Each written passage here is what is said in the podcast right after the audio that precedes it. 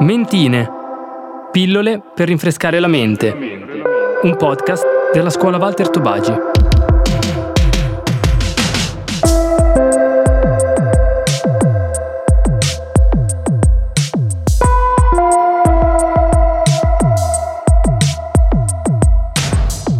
Episodio 2. Mens Arda. A cura di Marta di Don Francesco, Nicolò Palla, Sara Bichicchi. Immaginate di vivere al secondo piano di una casa popolare, dove l'intonaco delle scale si sgretola e l'odore di umido diventa familiare. Oppure di aprire il frigo di un loft in centro dove Alexa è un membro della famiglia. Si può dire che la casa dove viviamo fa la differenza, e non siamo solo noi ad abitarla, ma è anche lei ad occupare un posto nella nostra mente. Antonietta, per esempio, ha 85 anni e ogni mattina deve fare quattro rampe di scale con le buste della spesa nel blocco popolare di Via Porpora, a Milano, infilando le chiavi in una toppa arrugginita e arrivando alla sala da pranzo a tentoni perché non sempre la luce dell'atrio si accende. No, purtroppo in una casa popolare non puoi alzare la cornetta e chiamare l'elettricista. Che cos'è che manca secondo lei all'interno di questi... Beh, eh, mancherebbe di ristrutturarla veramente, di fare una cosa per me adeguata, come le stanno facendo adesso quelle vuote che le danno via noi vecchi qui dentro eh, mi piacerebbe anche a me che venissero a farmi un bagnetto fatto bene una cosa eh. nel cortile sarebbe bello torno a ripetere come una volta mm. guarda c'erano i ragazzi che era una cosa meravigliosa per giochi mica giochi pallonate a destra pallonate a sinistra Invece il suo rapporto con lo spazio, con la casa proprio? Beh, per me sono, è autosufficiente per il mio tesoro. Certo. Le mie condizioni mi sono vista in paura solo quando dovevo portare a casa mio marito che aveva l'Alzheimer mm. e allora i miei figli mi hanno detto mamma dice portiamolo a casa e troviamo la banana. E dove la metto qui? Mi sono trovata un po' in difficoltà per quello, per una comodità del bagno, la comodità di lavarsi, che ho dovuto togliere la porta soffietto che avevo lì perché l'entrata andare in doccia è così. Come facevo che lui non camminava a passare dentro dovuto toglierla.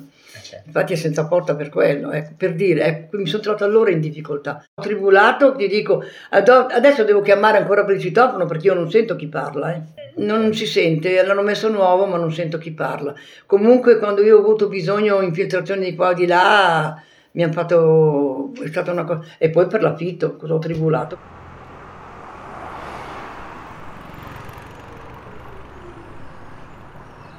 tutti i miei ricordi, tutto il mio amore qui dentro. Mi guardo in giro a volte, sai, proprio mi, mi guardo in giro, forse perché ricordo una volta com'era, adesso trascurata con me, però è la mia casa. Mm-hmm. Io mi guardo in giro, mm-hmm. casa mia.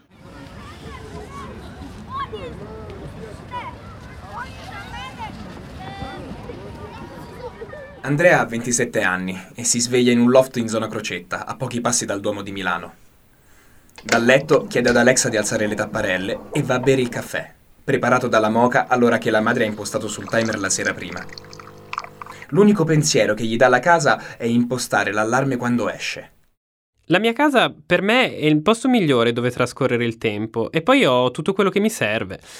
È il luogo dove ho tutte le comodità, tutte le cose che piacciono a me. Ieri sera, per esempio, ero già nel letto e non avevo voglia di alzarmi. Allora mi è bastato chiedere ad Alexa di mettermi la sveglia. Poi abbiamo ristrutturato tutto qualche anno fa e abbiamo aggiunto la domotica in tutta la casa. Pensa che quando vado nelle case dei, dei miei amici e mi chiedono chi è, quando suono a volte ancora mi stupisco perché ormai, sai, sono abituato a saperlo subito dal videocitofono e non ho neanche bisogno di, di chiedere chi è in quel momento. Però devo dire che secondo me comunque la domotica non è ancora molto sviluppata. Cioè diciamo che è più una forma di intrattenimento quotidiana, eh, più che un vero e reale aiuto concreto nel, nella nostra quotidianità. Però vabbè, ovviamente la casa non è che sia solo questo, ecco io in queste quattro mura mi sento protetto, accolto al 100% e so di poter essere me stesso, anche perché comunque sai è stata modellata un po' su tutti i miei gusti personali e anche della mia famiglia. Ma poi è il posto dove ci sono anche tutti i miei ricordi, no? che non sono solo eh, dei ricordi familiari. Eh, la mia stanza, ad esempio, l'ho creata tutta a mia immagine e somiglianza, fin da quando ero bambino, ma poi comunque l'ho vista piano piano evolversi, no? mm, con me mentre poi io crescevo. Uh, sicuramente il ricordo più bello che ho è la sedia a dondolo. Eh, ce l'ho in camera perché è stato un regalo dei miei bisnonni ed è sempre rimasta lì con me. Lì in fondo la tengo nel, nell'angolo in fondo alla stanza. Ci sono affezionato e quando sono fuori so che appena torno a casa la trovo lì e la cosa mi rasserena. Insomma, penso che mm, un po' come se fosse il mio portafortuna. Si può dire quindi che se gli occhi sono lo specchio dell'anima, la casa è lo specchio della nostra mente diventa effettivamente espressione di ciò che siamo, una cassaforte di ricordi, di esperienze, che per alcuni prendono la forma di un piccolo salotto condiviso per una vita con il marito, con la famiglia, per altri quella di un dondolo che si tramanda da generazioni. Lo spazio abitativo, come spiega la psicologa della brigata Basaglia Clara Acqua, è in forte connessione con la mente e con il nostro modo di vivere. Le differenze si accentuano in grandi città come Milano, dove i prezzi delle case ovviamente sono diventati proibitivi e l'offerta scadente scoraggia molti dallo scegliere il capoluogo lombardo, da studenti a lavoratori. Possiamo dire che la casa è un'estensione del nostro corpo, noi siamo, portiamo dentro casa tutto quello che prendiamo da fuori e portiamo fuori tutto quello che riusciamo a coltivare nei nostri spazi individuali all'interno della casa quindi sicuramente un'estensione. Ci sono delle situazioni dove questo è maggiormente evidente, per esempio le case popolari o strutture abitative sociali o di co-housing dove lo spazio interno e lo spazio esterno sono molto più collegati e connessi che per esempio in abitazioni borghesi o più residenziali dove sono eh, particolarmente strutturate le divisioni tra le case, gli spazi esterni, gli spazi interni e gli spazi comuni, diciamo. Ci sono stati tanti casi di pazienti con problemi psicologici derivanti dagli spazi abitativi, per esempio spazi molto piccoli in cui persone con qualche diciamo disagio emotivo eh, sono costrette a vivere in case molto piccole magari condivisione con eh, i genitori che portano magari ad acuire le problematiche diciamo già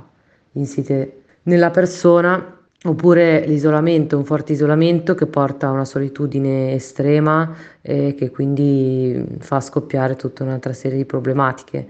Si è visto che la salute mentale è un tema molto stigmatizzato ma che comunque ci appartiene a tutti, a tutte e dovrebbe essere un diritto poter accedere a servizi che si occupano di salute mentale senza avere lo stigma che si possa essere definiti matti o no. Non è solo una questione di psicologia, ma anche di estetica. Lo spazio, per come inteso, viene visto come l'unione di tutti i bisogni di un nucleo familiare o di tutte le persone che, per un motivo o per un altro, ne fanno parte. Ma è davvero una regola aurea? Secondo la celebre studiosa di design Chiara Lessi, non lo è. Io ho amiche architette e amici architetti che mi raccontano che ultimamente quando vengono chiamati a realizzare delle case private hanno da parte dei loro committenti delle richieste molto stringenti, specialmente se sono delle case nelle quali dovranno vivere loro. Cioè la casa li deve rispecchiare, o meglio, deve rispecchiare un'immagine che è quella che loro vogliono dare, vogliono trasmettere di sé. Uh, quindi la casa è sempre stata e ancora più stringentemente sta diventando ultimamente un abito.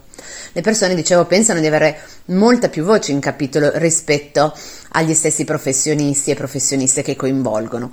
Um, e questo quindi si riverbera poi dopo nell'attività del progettista che normalmente a sua volta ha, ha, quello che Gadda avrebbe definito un ego pimpante e che invece deve, eh, deve piegarlo in qualche modo a quello eh, del suo committente, alla richiesta che la casa sia davvero uno specchio. Uh, uno specchio di chi ci vive, uno specchio anche in qualche maniera però deformante, ma deformante in positivo. La casa non è soltanto uh, uno specchio, è anche un sintomo è un sintomo sia privato eh, sia sociale della collettività.